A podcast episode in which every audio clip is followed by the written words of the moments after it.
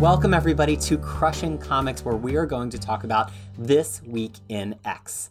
This week, we're talking about the two X Men comics that were out on the 4th of November, and those two comics were X Men number 14 and Marauders number 14. So, we are going to be full spoilers in this talk, anything up to and including this week of X Men uh, is fair game. So, this is your fair warning. I am your host, Peter, also known throughout the internet as Crisis with a K, and I'm joined here with two of my favorite mutants from around the world, Tyler and Freya. Tyler, have you ever been to a party where you only knew like half the guests? What did you do about it? I am usually an introvert, so I sort of uh turn you know I, I became I recede.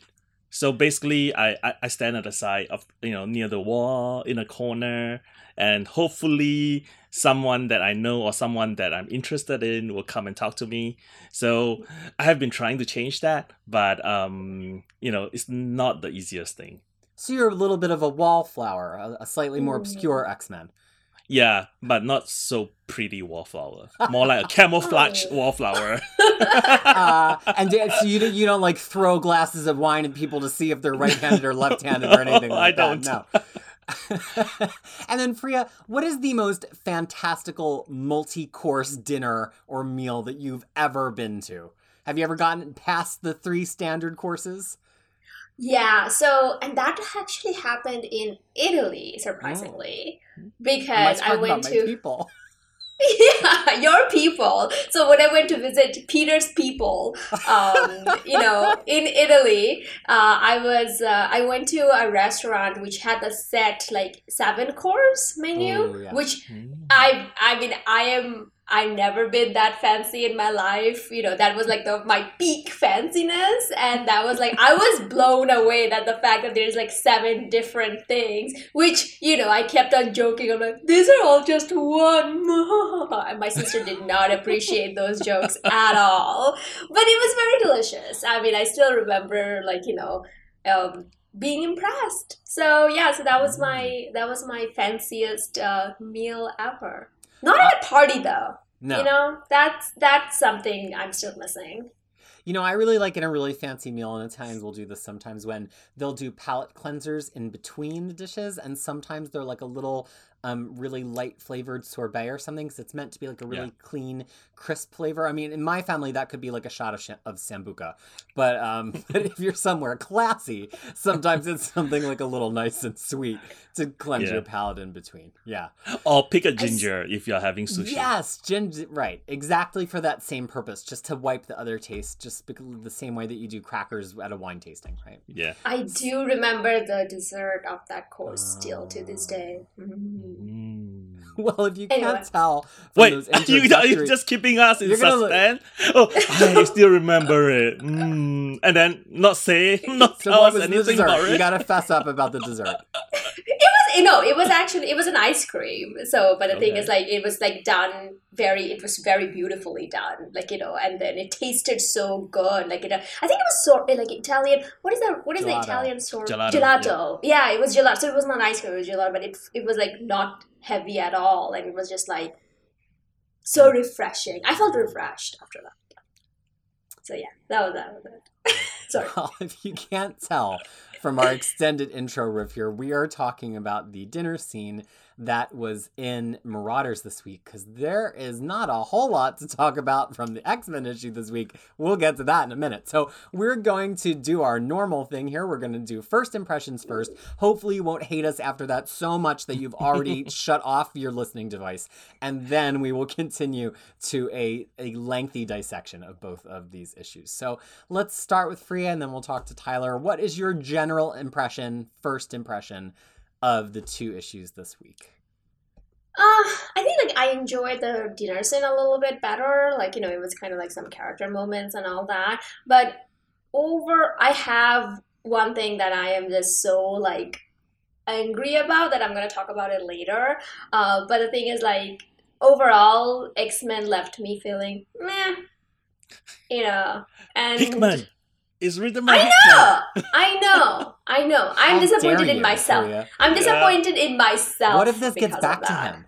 Yeah. I still love him. I still love you.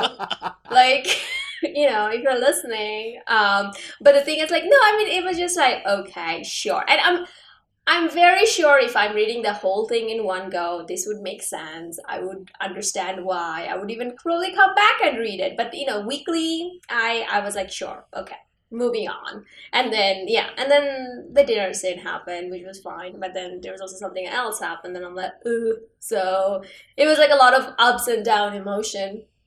We will get to all those meh and uh, and all of those wonderful reactions from Freya in just a moment. Tyler, did you share the meh and the uh from Freya? well, well, when I when I read it the first time, um, X Men really wasn't like, oh, why are we having the entire, almost the entire issue being reprinted again with a framing device? Um, and then Marauders I actually uh, like it quite a lot, except for one character's um, characterization. That was the first read through. So the second read through, um, I warmed up a little bit more to X Men 14, and the characters um, that I thought was really off came off a little bit better because I think I might have misread one scene Hmm. the first time when I read it. So overall, I think this is not the worst week of um, X of Swords, Ten of Swords, um, but it's definitely not. Um, I mean, it's sort of in the middle. It's not the high. It's not the high high that that three issues that we we all three of us love that week, and um, it's not the very very low week, which um, is you know I think uh, for me was unfortunately creations. Well, I it's interesting. We are now on what version 3.0 or 4.0 of this history of Amenth and Arakko Three. and all of these three. Yeah. Yeah. And I actually thought this was the most effective one if we were just reading it on its own. I think having the teller of it involved in it really kept me engaged as opposed to the other ones that were kind of told like by a third party to the point that I was like, is this me enjoying a Jonathan Hickman D and D Dungeons Masters, you know, adventure book issue? But then when I went back and looked at 12, because we'll get to it, but it repeats all of the art from the central portion Mhm. of 12, it kind of made me hate everything even more because I was like, what was the point of 12? It was like this reveal of Genesis was supposed to be such a big deal. I don't super care. And now I just feel like I had to read the same issue over again. I, I I just I don't I don't think it had the impact it was supposed to. So then I kind of soured on it. I thought Marauders was dumb. I look forward to talking to you both about it. I thought it was freaking stupid. Yeah. But I actually went back and counted like scene by scene between X Men 12 and X Men 14, yeah. which is really just two months apart. Yeah. Right, And if you think about it. panel for pa- after the Panel, little bump yeah. intro outro So- is panel for panel. So Astra did six pages of new art in 14. And there's like 14 pages of the art that is replicated exactly, which is um, you know, uh Yusad. So so we we have like, you know, almost two thirds of the art that we have seen before. I mean, they could have thrown, And- at least Thing thrown in some extra data pages to keep no, no, us no. Yeah, that And- that, and- that is actually the most interesting part for me. And then, to be honest, this is the same exact thing that was used in Hick Avenger in one of the issues of Hick Avenger, where he repeats the pages. That was interesting because it was you were listening, seeing the same exact thing from a different person. The color didn't change, but for the first time, you see one character that you missed the last read through. Uh, That was effective. That's interesting. This one, I'm like, well, who gives a f- for any of these people? Because the thing is, that I don't, and this is something I, I'm just, we talked about layering before, that it's just like you layer the story so it matters and you understand where everyone's coming from. I have not invested enough in Genesis, Arakko, Emond, like Summoner, in these people to see the same exact thing from four different viewpoints for me to arrive at the same conclusion. But guys, I will say uh, though, between Krakoa and Arakko, I'm Team Arakko because they have that one rule that says destroy our enemies. I was like, yes. Rule number two. yeah. Rule number Yeah. Freya is a destroy our enemies. Freya, and she's I into am- those kinds Yeah. of things. I am, I am, you know, I would be in Brotherhood, right? And then I would also be like Team Arakko. I'm like, yes, because I went back to see what's like, you know, mutant rule is like, Yes. oh no, human. Over here, it's like destroy. I'm like, yes. so that that really like hyped me up though. Oh, and a- wow. apart from the, the the the art that was repeated, right? There were seven caption boxes that were exactly the same. 22 caption boxes that convey exactly the same message told from you know one from a third person and one from the second per- the first person perspective. And there were like interestingly 46 caption boxes that actually added information to the whole history. So you know take it for what you you want. You know we we get like two-third of repeat images but we also get roughly about two-third of new information in terms of new caption boxes that tells us something different Well, and and then before- because I no no because you know we I knew that there was all this repeat. I wanted to do the same analysis, but then I'm like, no, you know what? Tyler will come with receipt, so I'll wait for that. So I'm glad Tyler, you you brought that out, brought that up because I knew that the informations are not like it's not even like oh this history is even changing. The history is not changing either. well no See- it's not changing but um the way it was told added more information even though the art did not show more information mm. Well, before it's we more- before we dig into this too too deep, because we're already like off to the races here. yes uh, Let's just talk for just a moment about the idea, and these are Tyler's words and not mine in our notes here. Repetition as a form of storytelling and as a literary device, right? There are many famous novels, movies that use this for comedic effect, for dramatic effect, right? There's the whole kind of like Rashomon effect where you see the same events from many different um, viewpoints. My my favorite movie of all time, Clue, which plays different endings to the Yes. movie, even though you've seen the same events leading up to it. Or then there's also kind of like Groundhog's Day, right? Like living the same thing over and over and seeing what you could change. This, of course, is the most like the kind of Rashomon example because we're getting different perceptions on things.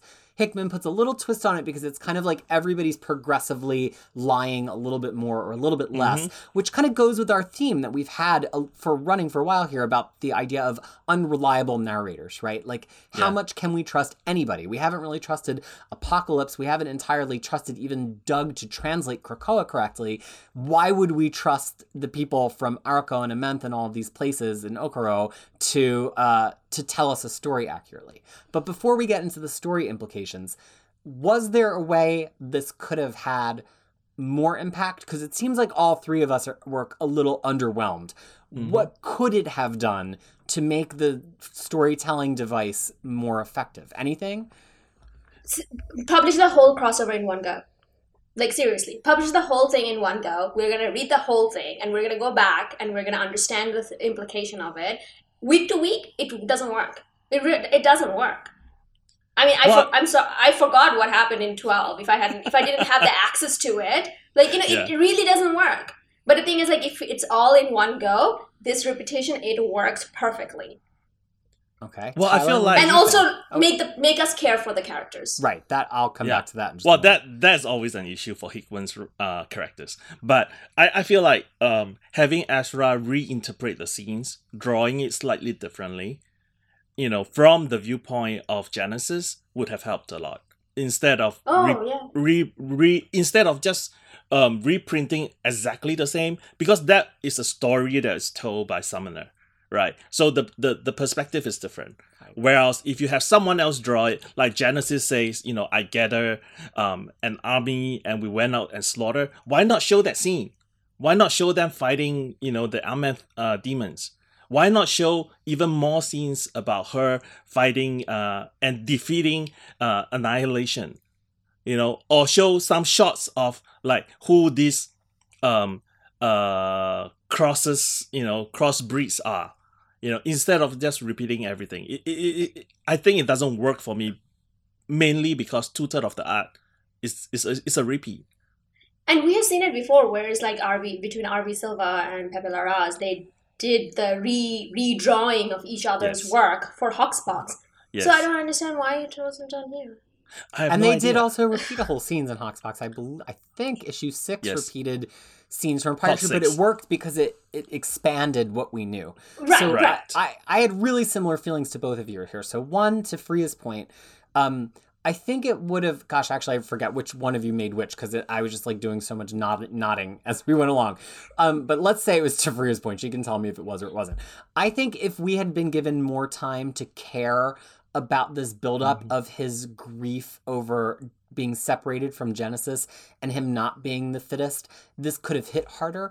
But because it was only two months, and because the only real experience we've had with like Apocalypse's grief has been really in creation and stasis, it just didn't feel like a big enough shift or change to be hearing the Genesis story now. It just doesn't feel earned to me at all. Mm-hmm. If we had gotten this issue, this Summoner issue, way back when we had X Men 2 a year ago, and we had been sitting with that information this whole time, and then we had been able to kind of experience Apocalypse's pathos this whole time and having lost Genesis, then I think we could have earned coming back to this issue a year later, right, from 2 yeah. to 14, and seeing yeah. these scenes, I then it would have, would have hit for me. So I think my first problem was I just don't care enough to make this reveal kind of hit. It's it's too mm-hmm. quick and they haven't spent enough time making me care about the character. But then on the other side to, to I think Tyler's point is I'm actually down with the art being the same. I think there is something really interesting there, the shift from kind of the third person telling to the first person telling. I needed though to Tyler's point for there to be one page by you where the perspective was different. You know, like one splash page or one thing where we could only see it through the eyes of Genesis. I realized that actually almost all of the panels are through the eyes of Genesis, which is like the secret of 12 that we can go back now and appreciate. And it does make some things in 12 hit differently. But mm-hmm. I just needed I needed one thing to break it up, not just to break up the monotony, but as like a narrative signal of like this is important now. And I think without that, and especially because the paneling is so many kind of just three strips of panel per page, the rhythm kind of just wore me down by the end of the issue. Like I just was so checked out by the end. Mm-hmm. Now, that said, we're going to talk, there were some interesting things and we're going to talk about them. But it, it just feels like there's a better way to land the blow when it comes to repetition as a form of storytelling, in my opinion. I was I was like, you know, when you mentioned that, you know, apocalypse's grief mattering and stuff, I was seething with anger that Excalibur is was not about apocalypse. Yeah. Like the whole of Excalibur should have been about apocalypse instead of some dumb Brits and their dumb sword and their dumb like whatever. Like you know, if it was about apocalypse, the whole twelve issue before the X of Swords about you know we getting bits and bits and pieces of who he is and all of that, this would have been perfect but so no, we're not getting enough of a setup, basically. It felt like they held their cards so close to get to this point, like they wanted to. Yeah. They wanted to reach the point where they could show it here, but unfortunately, I think they were short shrift themselves a little bit on the apocalypse yeah. stuff. But let's, so that's enough of that, right? Either people agree with us or they don't. You know, yeah. we're, we're only three readers, three very um, specific readers. Uh, but look, what so what was new and interesting about this story? I'll go first with one, and then I would love to hear what you kind of took away that did. I mm-hmm. think the stuff about the white sword here was the most interesting stuff to me. We kind of got way more context about where these hundred other mutants went. We got way more context about him reviving them all the time and how they've kind of become their own faction. To me, it actually made his appearance last week in Stasis much more interesting. Whereas before, I barely even recalled he had been in X Men 12. I thought he had actually been introduced in Stasis. I, I, don't know if you realized last week, but here I'm like, okay, this actually may be the most interesting character to me on the Arakko side. Mm-hmm. So that was that was new to me. For, uh, Tyler, what was kind of new information to you here? Well, I mean, um, there there was several stuff that I think are new. Mostly has to do with the second half of the story, like what happened. Well, okay, a, a few things. What was the conversation between Isca and uh, Genesis? Right, because that actually is presented very differently between very, 12 and 14. Yeah, yes. very, very Rashomon effect. Yeah. And then um, the other thing would be like what happened to the. Well, it was briefly touched upon that when they first enter uh, the land of Amenth, um, you know, some mutants went mad. And then we realized what happened to those so called mad mutants. Um, you know they basically got captured and then used as breeding stock to crossbreed with the demons and like i suspect orcs. no but Lord i suspect i suspect those are those are what they call Vaal the Vaal people in in, yeah. in, in the data pages And then um, the other thing is also they the entire thing sort of recast the summoners as actually the the real big the real bad people here. I think instead of. Amenth instead of Arakko, I think the summoner, um, uh, the summoners as a whole are the ones that are actually running this whole thing. Because there's one line which I think, um, which, which Genesis mentioned when she recounts the story. It says, "This nation you helped form." That is a lie because Apocalypse did not form Krakoa. Well, This I ne- mean, from her perspective, little, Well, you know. but- No, I'm not saying that Genesis is lying. I'm saying that she got information from Summoner who fed back to oh, them. oh, and so he's kind of being a, he's a he's between, being yeah he's basically the one that's lying on both sides which would be ver- a very Hickman device to have somebody Yeah. kind of in the middle guy. manipulating. So leave it to Tyler and his receipts. I almost had a theme song for you this week. Maybe next time. Um, leave it to Tyler and his receipts to pull a little bit more intrigue out. Freya, was there anything here that specifically intrigued you in a, in a new or a different way than the last time we saw this story? Um, I think like you know now there's this whole idea that mutants means different things now because Mm. all this era we thought mutants come are evolution of Homo sapiens and then they're in the world. But now it feels like there is more to them. They there's like mutants from all the past. Question is where are they evolving from then? Like or what what's what's more their story? And then i also kind of found it intriguing that the whole hundred mutants being brought back again and again. And it was very like you know um, the clone wars of star wars. Like you know just like this clones being brought back again and again and then they have their war and they're like f this we're not doing this. So it's just like i think it's like it's an interesting story to be told. Like you know it just it always happens that you create something to f- do your fight but they rebel back because it's like no we have our own thoughts and feels about this. So it happened here again. So which is i thought was interesting. My one thing that was like I never like 2020 has been such a weird year for everyone, but I never thought in my life I'll see one issue where it opens with apocalypse like hanging out under a tree like a lovesick puppy, like it's like mm, I'm sad. that to me was brand new. It's like I mean- who is this apocalypse? like i mean the mm. relationship between genesis and apocalypse is really toxic i mean um very it's one like sided. genesis genesis kept insulting him and kept putting him down it, it, it doesn't it doesn't seem healthy at all to me it's like you i mean okay maybe they have a more you know um sadist and maso- masochist type of relationship Oh, So- tell us more about that, well, Tyler. I mean, one likes to give pain and one likes to receive pain. So you know what I mean. So This episode's In this always way. trend in this direction. We always go here. Uh, well, no, I mean it. Re oh gosh, I have so much to say. I want to put a pin in, in the vile and the, the kind of crossbred mutants. I think we got to come back to that yeah, because that's important. But but coming off of what you're both just talking about, Genesis and their toxic relationship, so interesting that in issue 12, when Summoner talks about what happens to Genesis after Isca summons her to the city, um, she's described as being buried. The, you know, she they battled, and Genesis was found wanting, defeated, unfit, and buried. And buried with her was all hope for Arakko. That's the caption over the tight shot of the golden mask. But that is a totally different thing in the current issue. In the Mm. current issue, the way that that plays out is we say, she says, I took her life, I took her head, and in doing so, I sacrificed my own. I did not know what victory meant. I did not know what it cost. Whoever defeats the helm claims the helm. Whoever wears the crown controls the land. And so she goes on to say that effectively she tried to resist. She didn't want to put on the helm, um, and and terrible things resulted. So that was not just a, an untruth. That was an outright lie by Summoner Yep. in twelve. She was never defeated or buried. But could you make the argument that whatever Genesis used to represent kind of died that day or died over the process of those 100 years and this new version of genesis has kind of been like um ultimately corrupted by the crown right it's kind it's kind of like the you know, um, I don't know. I'm trying to think of another Lord of the Ring, right? It's like when men have possession of the ring, right? You can't help but feel the greed and feel the evil. It's like has the No. crown so fundamentally changed her that she's effectively gone, dead and gone.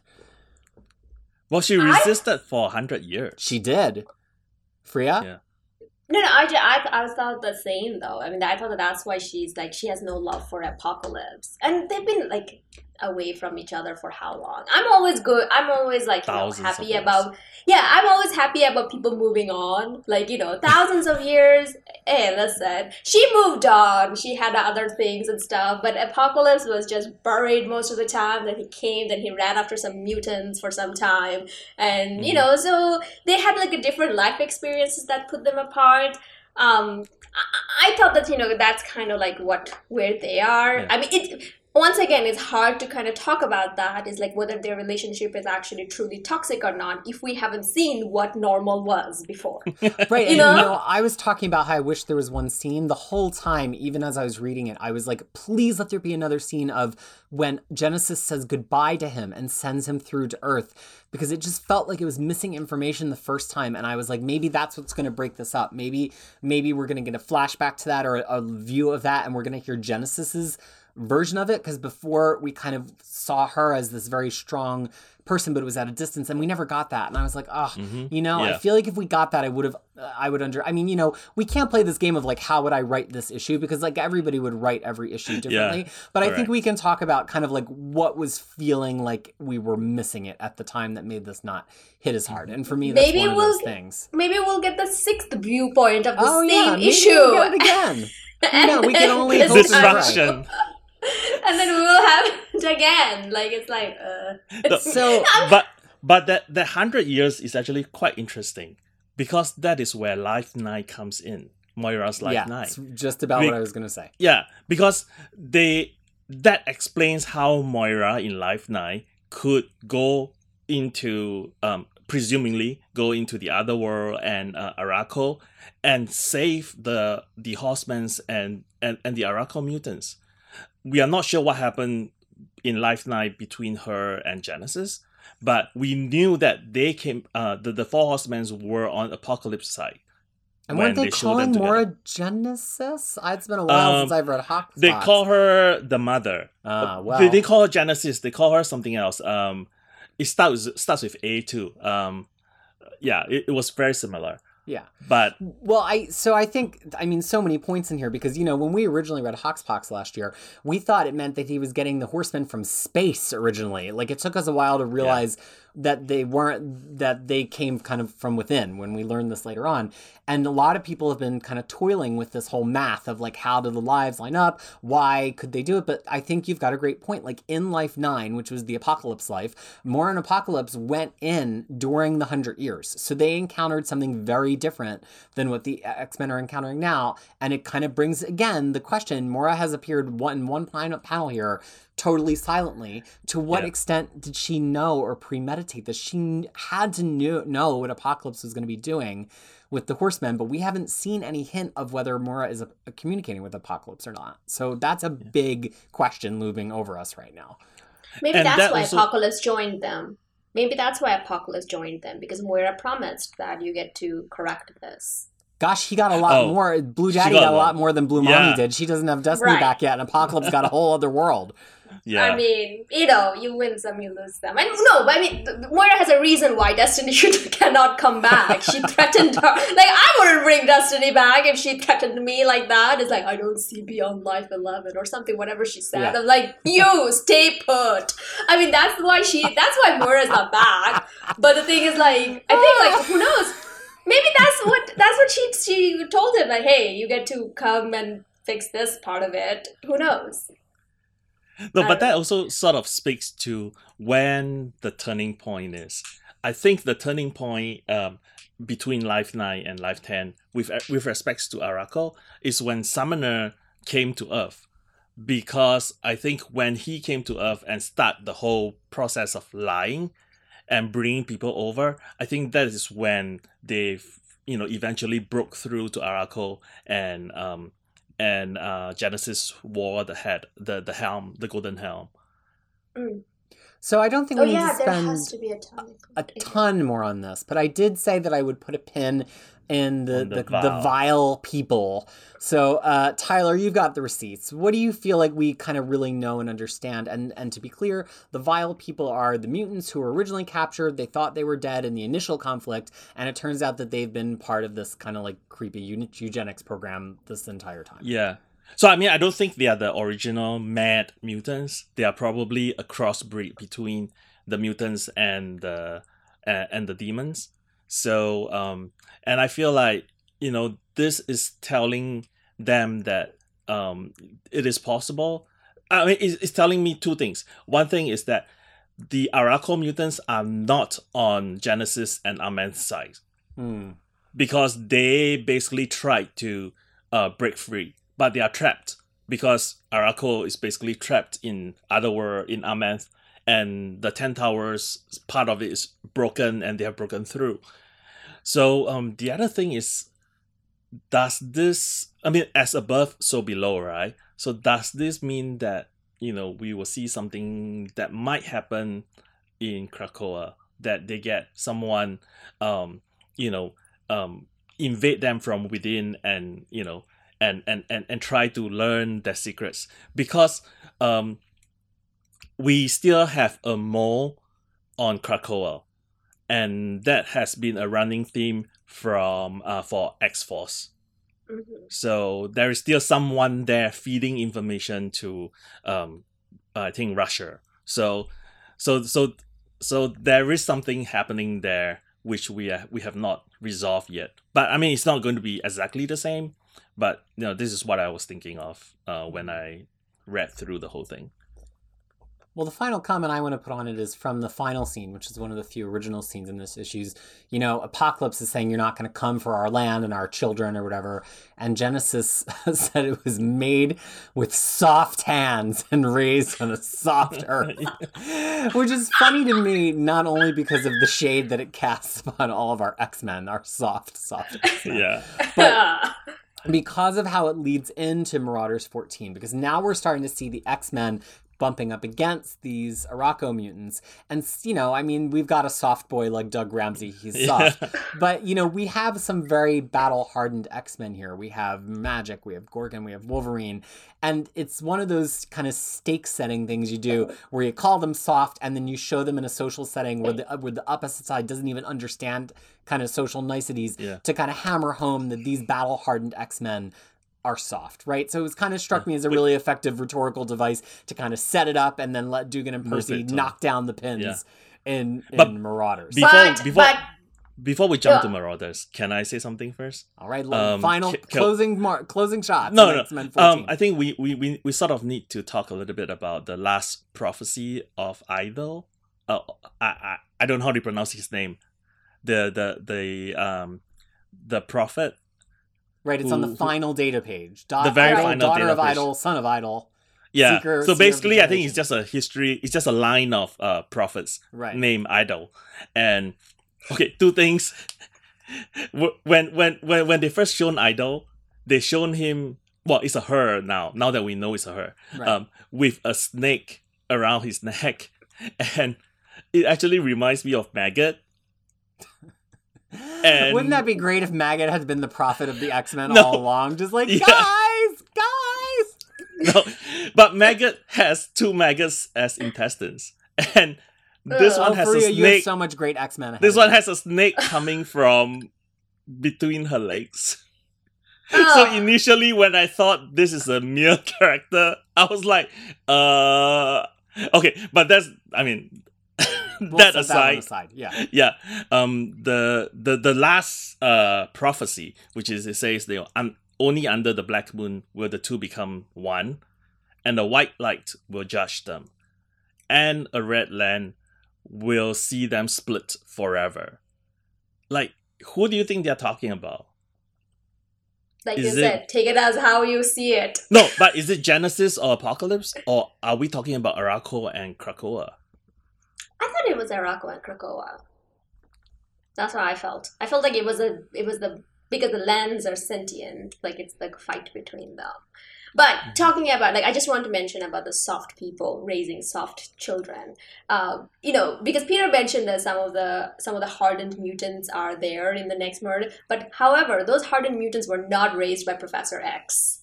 You know, they were hardened because they have of not outside- endured the emotional, psychological abuse of being the manipulation and gaslighting of being raised by Professor X. So they yeah, are- that's true.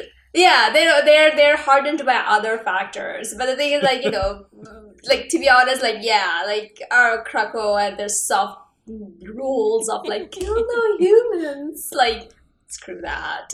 Like destroy our enemies. It doesn't even say who the enemies are. It just says destroy our enemies. I love that line so much because it's like you don't know who you are. If you are just their enemies, they will destroy you. they don't like. I just loved it. But yeah, But it- like that. That line made me laugh so much about like soft people. Well, I mean, I know we we laughed about make more mutants because we think that all the mutants are horny, but in Arakko's Arakko's sense, right, it actually takes on a whole new meaning because Yeah. because they have to survive, yeah, so they got to make in- more mutants. and sort of this idea of like survive by many any means necessary like to turn mutants not into an invasive species per se but to kind of be like do do anything to preserve and to to escalate right? Which is we we were kind of all tittering in a corner about the implications of the krakoa one but this is the this is kind of the real world stakes. But it kind of goes with the whole soft implication right? Which is like that's something you say to people who who've been raised to want something better almost right? Like you don't want to is the goal to raise each successive generation in war isn't eventually the goal of war to have conquered or defended all of those things that you meant to conquer and defend and eventually raise a soft generation? And so it's just really struck me uh, you know especially in light of a lot of other things in the world as this almost generational divide that you have this older generation which we'll call the Arakko generation being like you don't know what it is to live tough harden up and then you right and then you have the the Krakoa generation being like you should want more than than that for your children i'm not going to ask my children to harden up and have a life worse than the life they should have which i think is But a the- really interesting comment no, and it is. But the thing is, like, it's also because have Krakoan people earned it yet? Because I feel like there's still so much fight they need to do before they can get into that soft space. Yeah, they're not even all the way soft, just softer than. And all, my final comment on the prophecy is that Soft I always, every time, whenever we talk about To Become One, are th- am thinking about the iconic Spice Girls song To Become One from 1996, and that's the only thought that I have it on. Okay, now we're moving on to Marauders. yes, now we're moving more on this. So I think I. Yeah. So there's a lot of little moments in here. They really There do try to let us spend a second with every swords person, which is really the first time that we've done that aside from creation stasis. So I can Yeah. appreciate it for that. And we get a few specific s- horse people um Horse combos. So I'm just gonna run through the combos as outlined by Tyler. Uh, and I'm telling you now, we're saving Storm and Death towards later because that's probably the most in- interesting one. So we get Soft Boy Doug and Bei of the Blood Moon. Um, Yeah. This is probably the most basic level comedic interaction out of all of them. Freya, Well, what I did mean, you? Well, Tyler, you go first. What did you I, think about I, I mean. I jump. I'm jumping in here because you know, Doug. your list. I, I feel. I feel a lot for Doug because that would be how I would react in With a his party. leg up against the because wall, and, I'll like, be his uh, drink. yeah, I'll be just like and trying to enjoy my food and drinks, and then like this giant, athletic, beautiful um warrior woman would come in and say, "Don't look at me," and I'll be like, "Okay." I just I have to talk about Caselli's. I mean, Caselli's one of my favorite Marvel artists, so I always perk up when I see him on an art rotation. And there's a couple of panels here where he just does some really cool stuff with body language and with facial acting. And we go from that panel of Doug kind of folded on himself, drinking his drink in a corner, just saying "Hey," to to Bei looming over him. And there's so many things happening. The the drink is splashing out of his cup. His shoulder his um shoulders have come up a little to feel a little defensive. He's he's trying to hold in his drink without spitting it as out, so for a little bit. Like there's That's so thoughtful, and I can just picture Caselli like in a mirror making the face to decide how he's gonna because it's so specific, right? It's not just like a general eyes wide shock face. It's like there's Yeah. so many specific anatomical things going on with the jaw and the eyes and the brows and the shoulders that I could just picture him with a mirror Yeah. in front of him drawing it, and I mm. and like that's why I love his artwork. and you can sort of like feel like he's trying to sink back into the wall. He's like, please, please, just take me. You know? Yeah.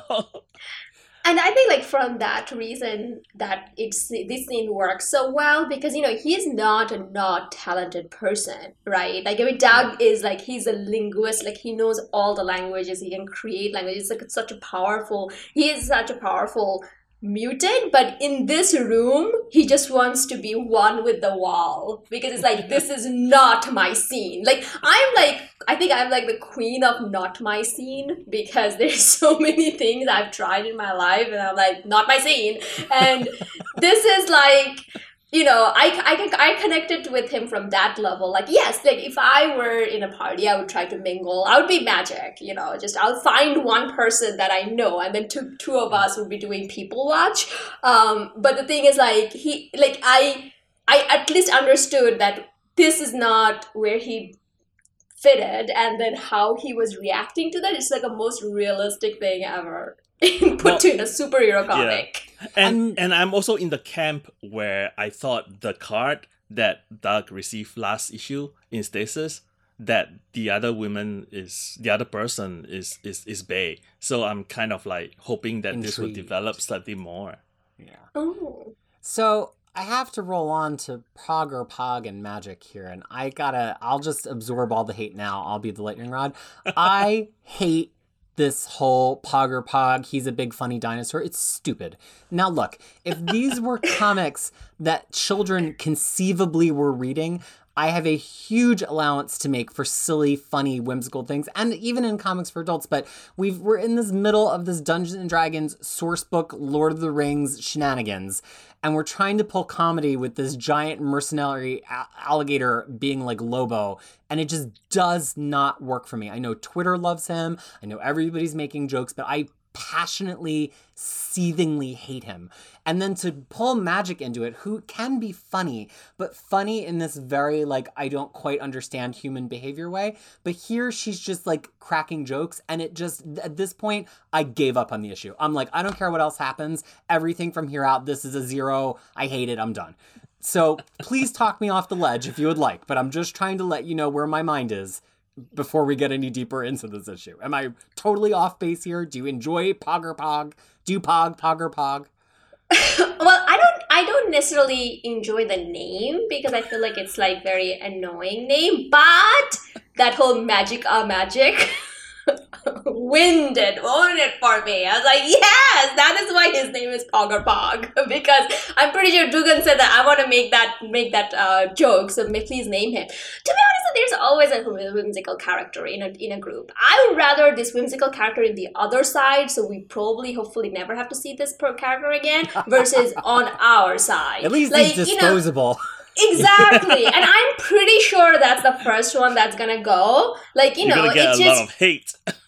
oh whatever like you know but I, I just feel like that's like a first character that's probably gonna go and that's like it's of a throwing character that they're not wasting Yeah. too much time on it and Mhm. I, I feel like it just i it, it doesn't change anything for me there's other things i don't like or care about for me to even waste any amount of energy on this on this character but the thing Well, I is like, just- the whole magic magic up uh, magic mm, i loved it i loved that and Magik trying to trying to eat the cat because Pork was like Pork was eating the cat.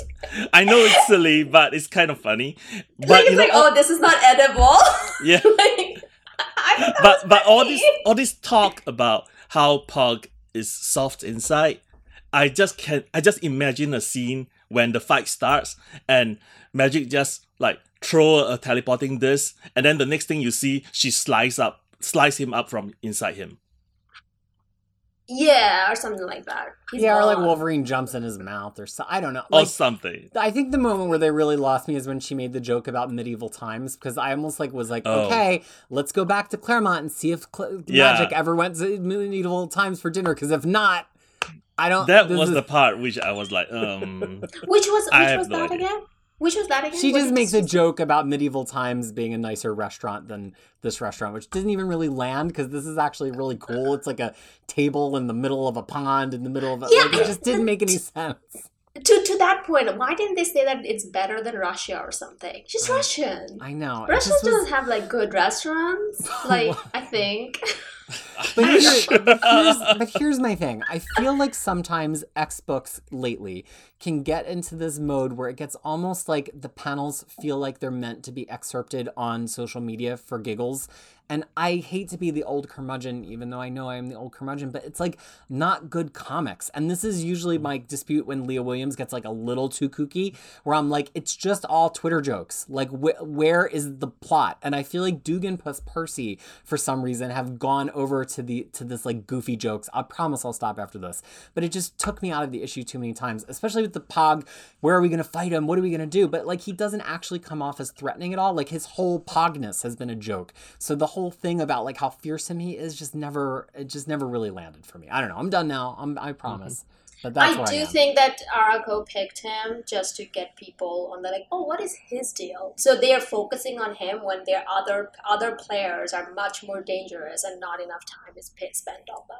Quite frankly, I'm- it could be the case. Yeah. Yeah, I mean that's one of the reasons he's chosen. The same why Doug is chosen. And then no, I'm sorry, no, I joke. sorry about that. Yeah. So let's, you know, before we move on here, there is one interesting scene in the middle that's not between a Krakoan and another sword bearer, but between the Krakoa party, which is Wolverine, Captain Brit or Brian Braddock, and Betsy, the the, co- the collective Captain Britons. Brian the human. Brian the Yes, human. Brian the Human. human. And Wolverine's whole point here is like, are you really gonna risk two worlds just based on your marriage vows to Meggan? Meggan, why don't you just go and boink Saturnine? Am, am I am I accurately depicting Wolverine's position in this conversation? so the, the yeah i mean the the hatred that you felt towards like you know Pogg Ur-Pogg and Magik and everything i felt the same exact hatred for all of wolverine in this these in this episode in this issue like i was so we can skip ahead a little bit but the thing is like the fact if i have to watch one more time wolverine murder a woman like i'm going to i'm going to kill someone like i am going to murder someone that I just cannot handle that anymore. Like it's like a thing that happened once so many times, and now they just keep on repeating it. In this whole Hoxpox, we've seen it like now third time that he have done it. Why? And then what is this like? I don't. I I read a lot of Wolverine, and I don't know if Wolverine will be talking like this or having these kind of ideas. I don't know. I don't know where this is coming from. Maybe I haven't read enough. Like I was like, really? Like uh, no. He no, why? I think it made him out to be like way more stupid than he actually is because exactly. like Ugh. I, I kind of can get with his whole like why let me put it this way. If the riff with brian had been more about like why are we not taking a more diplomatic tact? Like i like popping claws mm-hmm. as much as anybody but aren't there Yeah. other paths? I think it would have read better but then to have him then effectively just be like well i guess i'm gonna pop claws as if stabbing saturnine in the stomach is gonna make one difference in the it just like it, it ruined an already bad issue for me. Yeah. yeah. Though no, I was that I was- that was no. Go ahead. sorry. Ta- no, Tyler, you go ahead. You No, I was just saying that that was exactly my thought the first time I read read through the thing. And then the second time I read through it, I was looking at the panel where um War was, you know, trying to poison Wolverine. And I'm thinking, is War trying to poison Wolverine by putting something in his food, knowing that Wolverine can regenerate? Or is War casting a spell on Wolverine by pouring something on him? Yeah, I And- did spend a while staring at that panel trying to decide if you ha- if you didn't notice it, dear listeners. Um, there's a panel where you can see War kind of fidgeting under the line of the table with a bottle, and the there's like little action marks around it. And then in the next panel, she's tipping it into his food. So like, but then we don't really see him eat any food. So like, are we supposed Yeah. and are we supposed to think that? That's what my that that's what I was saying. Yeah. Like, Yeah, He didn't so, eat no, it. but- Yes, correct. But that's the thing. Like, is he is War is she sprinkling it on the food or sprinkling it on Wolverine himself. Oh, who knows? It was it was badly communicated either way. E- Yeah. No, but the thing is, like, either way, he should not be this undone. He No, cannot I know. like it. No, no, no. What I'm trying to get at is that this Wolverine at the very last act is very warlike. Is he under the spell of war at that at that point in time? Mm, maybe. and that and that that wasn't his plan all along like and that kind Because of he- gels with the conversation with storm because i Yeah, don't that's what I think said. storm would say would say no go ahead you know i will not stop you if he if she knew that wolverine is going to stab Saturnine. Mm. Well, then so maybe that reads better for me the second time because then there's this question mark of whether is this really wolverine But it, the thing, my only problem is, it's like now is not the time to say that. Oh, go bang that chick, and then so that we don't have to fight. Like that's one of the reason I was like so annoyed. I'm like, really? You didn't say that all the 48 hours you guys were standing around. That time this conversation didn't came up. You just made eye contact with each other. And what the hell kind of like even like thought process is that for Wolverine? I thought that he would be smarter than this. This is like a dumb mm-hmm. thing that Beak would say. Beak would That say I- that. Like, you know, that we should stop the war by doing this like mm-hmm. nonsensical act which had nothing to do with it. And then that actually got me all confused because honestly my my memory is not very good for when i'm reading week to week like this. What was the point we started this fight again? Because then i actually got confused. I was like wait why is the fight again? No i'm, I'm genuinely asking now because No, I mean, how did yeah. wolverine came to this conclusion if you exactly. bang one out the war would be over like this is not going to no Well, it- exactly and it just takes this perspective, which isn't a credible perspective for characters and to have right now, which is that Saturnine's prevailing over all of this. And so if Saturnine wasn't prevailing over all of it, would it have the same rules, right? Like, yes, the resurrections would still be messed up. Yes, they would still have to fight Arakko, but like if she was dead or disposed of briefly, would the magic binding them to the ten swords and one must fall from, you know, would that all still be in effect? Or would or or could they just have a knockdown drag out fight? Which maybe is a little bit more of what Wolverine would prefer, and like th- this is me like trying to rationalize it a little bit. So like I kind of get it, but I still think it was. I I really Yeah. think you know Percy co-wrote this issue, and he is the current writer of Wolverine, and he's written some good Wolverine both in Mm-hmm. the ish in his series and as Free has pointed out in the podcast. Right, Percy wrote Superb. superb. Yeah, yes. So really like good. maybe there's just something we're not fully understanding about Wolverine here, and, and I'm I'm willing to say that. Uh, but and we do have another Wolverine issue coming, not next week, but oh no, next week. So maybe all of these questions Yeah. will be answered. But in the scope of this issue, clearly we felt some discomfort. Now let's go to one that was a little bit more fun, and then we'll end on the marquee matchup of Storm and Death. We have Magik and Gorgon. Gorgon, who we have not spent a ton of time with in all of Docs so far, and they're basically casing up all of the competition. They're scoping them out, they're looking them up and down, they're trying to understand which side they favor and what the tactical advantages might be. And they just cannot get a read on Isca, which turns into this very kind of slapstick, almost like a very goofball thing of them trying to get her to pick stuff that they're dropping. It feels like a very sitcom setup. But because it's a setup of Magik and Gorgon who are usually quite grim and are having this very grim conversation. Mm-hmm. This one landed better for me than the than the Magik comedy earlier because there was actually like a punchline structure to the joke. I don't know. Did you enjoy Magik and Gorgon kind of circling Isca here? No, no, but not only that, it's like I didn't even look at it as a comedy, but mostly as like Magik doing her work job as a captain. Right. Like, you know, it did a- feel as like a- she was Gorgon like, is also a to do captain. this. Yeah, they're both captains. Yeah. Yeah, oh, sorry, They're they're, both both captains. captains. Yeah, Yeah. so as captains, they're figuring out while one of their warrior is like trying to become one with the wall, and the other one is trying to get uh, two of Murder the other one ho- hooked hooked up, and then get them to like they're actually doing work, and they're actually doing what's the purpose what I think Saturnine had this dining se- session about. So you get to know your opponent, and they're the only one who's actually doing it. And I thought it was done very well. Like it's I like agree. yeah, I like the, it. Yeah. like I left I left that. arm, right, right, and then also like ambidextrous. But ooh, ambidextrous! I didn't see that coming. I was like, yeah, okay, like that that actually worked. And I, to be honest, that's the like this is like the same when they, there was the whole thing they said about like you know the ten sword and the I'm like there's going to be a dinner scene. Hunger Games has it. Lord of the Rings has it. Every one of them has it. Like there's this always this one calm before the storm, a dinner scene like that, and this was this. So from that point of view, I think it worked really well. But I want to tack back to X Men 14 for one final comment on this scene.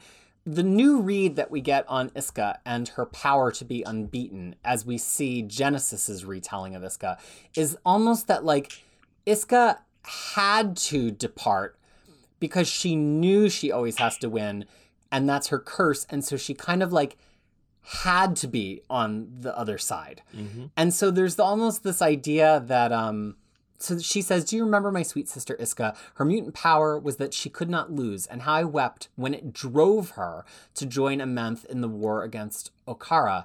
So you can imagine the joy I felt seeing her there when she returned, right? So I, I just thought that was interesting in combination of this, where you know they have them scoping her out, but this is a thing that Isca herself does because she, for whatever reason, can't commit herself to the losing side. If in some way Gorgon and Magik show that they've outmaneuvered her, she will actually not fight because she has to win. The mutant power works both ways. If she can't win, I don't think she can fight. Hmm. So I'm very confused by her power. What is this power? like, what is this power? I mean, and can we can we have her run for president then? Because she cannot lose. Like you know, I- whichever political party you're in, but you know she cannot lose But because is it, it's but like is it more like she can sense if she's gonna win? Like she is it more that she can always pick the right side almost? You know, So, we don't and know then the to- function of it yet. To that point. I was thinking about it. Why on earth Domino is not on the team? Yes, like- No, but that's what like we discussed We have last week. Brian the human, and then not Domino. Like That's like, what we discussed last last week. But I mean, when I when she first appeared in X Men Twelve, I I did have the question mark. What does the power of cannot lose mean? I, I mean, and then I was thinking about it. I said maybe it's a combination of uh, probability changing as well as a precog. So she has a limited precognitive um ability, so that she knows which which one to choose and then by choosing one side she also has has this probability luck power that always makes them win And So that's supported by the panel in, in X Men 12, subtly different than the one from 14. Her mutant power was that she could not lose. It was her power that forced her, not drove her, to join a, Amenth in the war against Okkara. Understand? She had to. They were going to win, and she cannot lose. yeah So what happens if she loses? Like she bursts into flame? She just dies? Like I, I, don't, I don't We're gonna get find it. out in one of the next yeah four weeks. get it. gonna find out no but Like, that's, you know, that's like- the thing so so so so the fact that she she's on Arakko's side it just means that the Krakoa is going to lose i mean that's that's how i'm reading it the, reading it Sure. But I think she's just gonna defect again. Anyway, okay, so now Yeah. we're to the marquee, the cover battle. Except for it's not a battle, it's a tango. not. And Yep. it's Oh, I love that. By the way, I, I love that cover. Great really cover. And it's really that. fun if you've ever seen people tango where like they really do hit those angles with their body. Dauterman exaggerates it a little bit for the cover, but like you- people really do get in those low, they do uh, Mm. you know, leg out. So Storm and Death. At the beginning, we have Storm and, and War and Death kind of all casing each other up, and Storm puts a flower in Death's little little dog ears, and then they go on this underwater dance, and Death is like, "Well, you've never been kissed by Death before," and and for a minute, it seems like we're gonna get a riff on like Storm being one of the few X Men who have never properly died, although she has in X Men two twenty five, but I guess we're not counting that. Um, and then Storm comes back with like, "I've had many little deaths. You don't, Yeah. you, I know death way better even than you do," and I just thought like if th- this is the level of nuance I'm looking for out of Storm generally, And I think that they're really playing with this tension that Storm seems like the one who's going to have to lose in an intriguing way. And not for nothing, but Black Panther, her husband, estranged or otherwise, is also a lord of over death and the afterlife, which doesn't really come up here, but I just couldn't help but feel the implication, especially she's like holding hands with this dog headed mutant, but think about her husband, the Black Panther. It just, you, you, I couldn't help but draw parallels. I don't know. What'd you think, Moira? You're, you, you, what are your opinions here? No, I mean, I thought that you know when she said she was saying that you know losing dad or like what what is the what is the word you said like you know you just said it um like I have faced death many times or I've been dancing with you my entire life. Right. So dancing, like I, I felt like you know I, I was kind of looking at it both ways. Like one is like the Black Panther implication of it, like you know that her dancing with him all the time. Why aren't they together all the time? They're a perfect couple. But you know, but the thing is that on the side of it, I was also thinking that you know, are she talking about death of her many identities of storm like you know Right, that yeah. we talked about it before that you know she is like every time she moves onto a different uh personal not personality but different Role. role, role uh different role whether she's talking about that she's burying the past one and then how that kind of like you know works for her. But i was also thinking i'm like whoa storm never died. Like she was always around. Like you know so maybe that's also and then uh, not to mention giant size x-men um like you know storm she came to very close to death very recently right? So maybe that's on her mind as well. Uh, So, yeah, I I think thought- that's a great point. And I thought that you know from that point of view that it was I th- this and Magik and Gargan like you know interaction and Ramsey's interaction like you know made the issue far more bearable even with all the negatives of like effing Wolverine. Wolverine. Yeah. No, I mean Storm also has a history of like always attracting people of power. Like, you know, Dracula, Doom, Loki. Mm. And Mm. it's just it's just interesting. They're all obsessed with her. Always. And you know, in the whole group of X-Men, it's always Storm. Oh, is there like a Loki and Storm issues? I would like to read. Oh, yeah. We'll, Yes. we'll get Uh, there. Okay. We'll get there. I mean, Okay. Storm, Storm and Doom is actually a, a pretty iconic one as well. But Yeah. gosh, it just made me just have a. I'm not one of these like Marvel Cinematic Universe like shippers. Like the movies will get here when they get here. But I, Yeah. you, you guys talking just made me have this moment. It's like, oh, I can't wait till we get Storm on screen having these kind of, you The know, real Storm. yeah, like don't make her a teenager. Oh, Let yeah. her be a goddess. Like we need, we need full goddess. Storm. We need that. Yeah. So I I want Isa. I'm forgetting her last name. Isa. Um, Issa Rae She- from uh, oh, what is the name of that darn show? I know, I know who you mean. Just, Yeah. yeah. like I want her to play a Storm. I don't know why, but I just like it's, she has like the whole thing, like you know, the chin and everything. It's just like she's. I think she would be really perfect. So we've covered all the character interactions, and and you know I'm coming down hard in this issue, but at least we got everybody in one issue. Even Cable has a couple funny moments in the background. Yeah. But there is one data page, which is Mad Jim Jaspers mostly giving notes to people who put the dinner together and giving mm. his own notes on like the various people uh, that are coming with the swords here and how he'd Yeah. like to rescue some things from Earth. But he ends on a very interesting sentiment. He says, If Krakoa survives this tournament, and my odds on that have dropped precipitously after sizing up their stock, but if they do, their young island nation will doubtless go from strength to strength with, I'm sure, planet size size repercussion. repercussions. Freya, thoughts on that, and then we'll let Tyler wrap it up. Sure. like okay okay sure.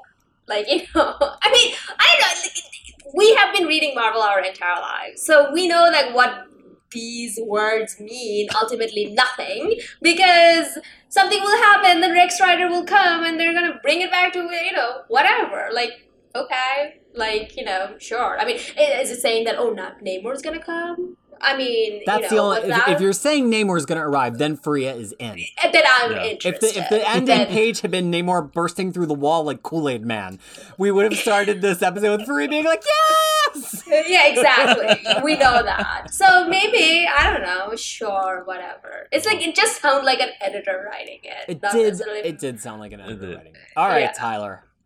Well, I mean, first thing first, we have been wondering whether this Jim, Jim, this Mad Jim Jasper is from our world, and this confirms that. Yes, I do agree. Because yeah, because he says you know from my old home, and he talks about return to politics because his first appearance. I mean, not his first appearance, but his early appearance. He's the prime minister of Yes, UK. And here is also referenced because he says that at number 10, which refers to 10 Downing Street, Mhm. which is the official residence of the Prime Minister of UK. And sorry, I, I did a lot of uh, Googling for this. and then, you know, Tell they us your talk about. Yeah, and then they talk about nostalgic, and then when actually look into it, and and it's, it turns out that there's one story in Marvel UK which is called Jasper's uh, Warp, Mhm. which is also named Crooked World. And that was kind of interesting. But he died at the end, destroyed by a Fury. And um but then, you know, for some unknown reason, he later appeared as a prosecutor in Magneto's trial.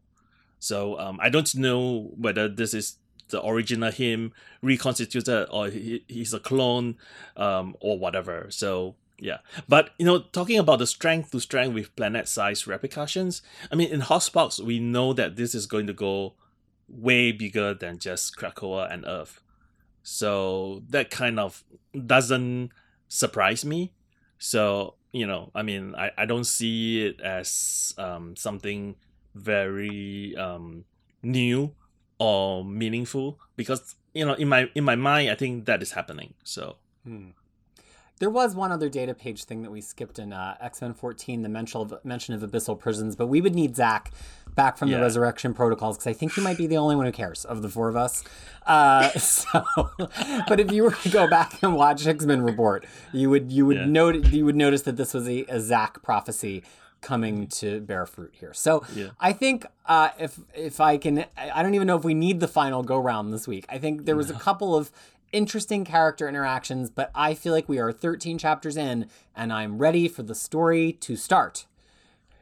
Start? I was saying that I'm ready to. I'm ready for the story to be over. Like, please make it so. Because I was actually thinking about it last time in Hoxpox when we talked about it. We were so sure that the first um, event would involve Namor, and I was thinking about that. I'm like, my man hasn't arrived yet.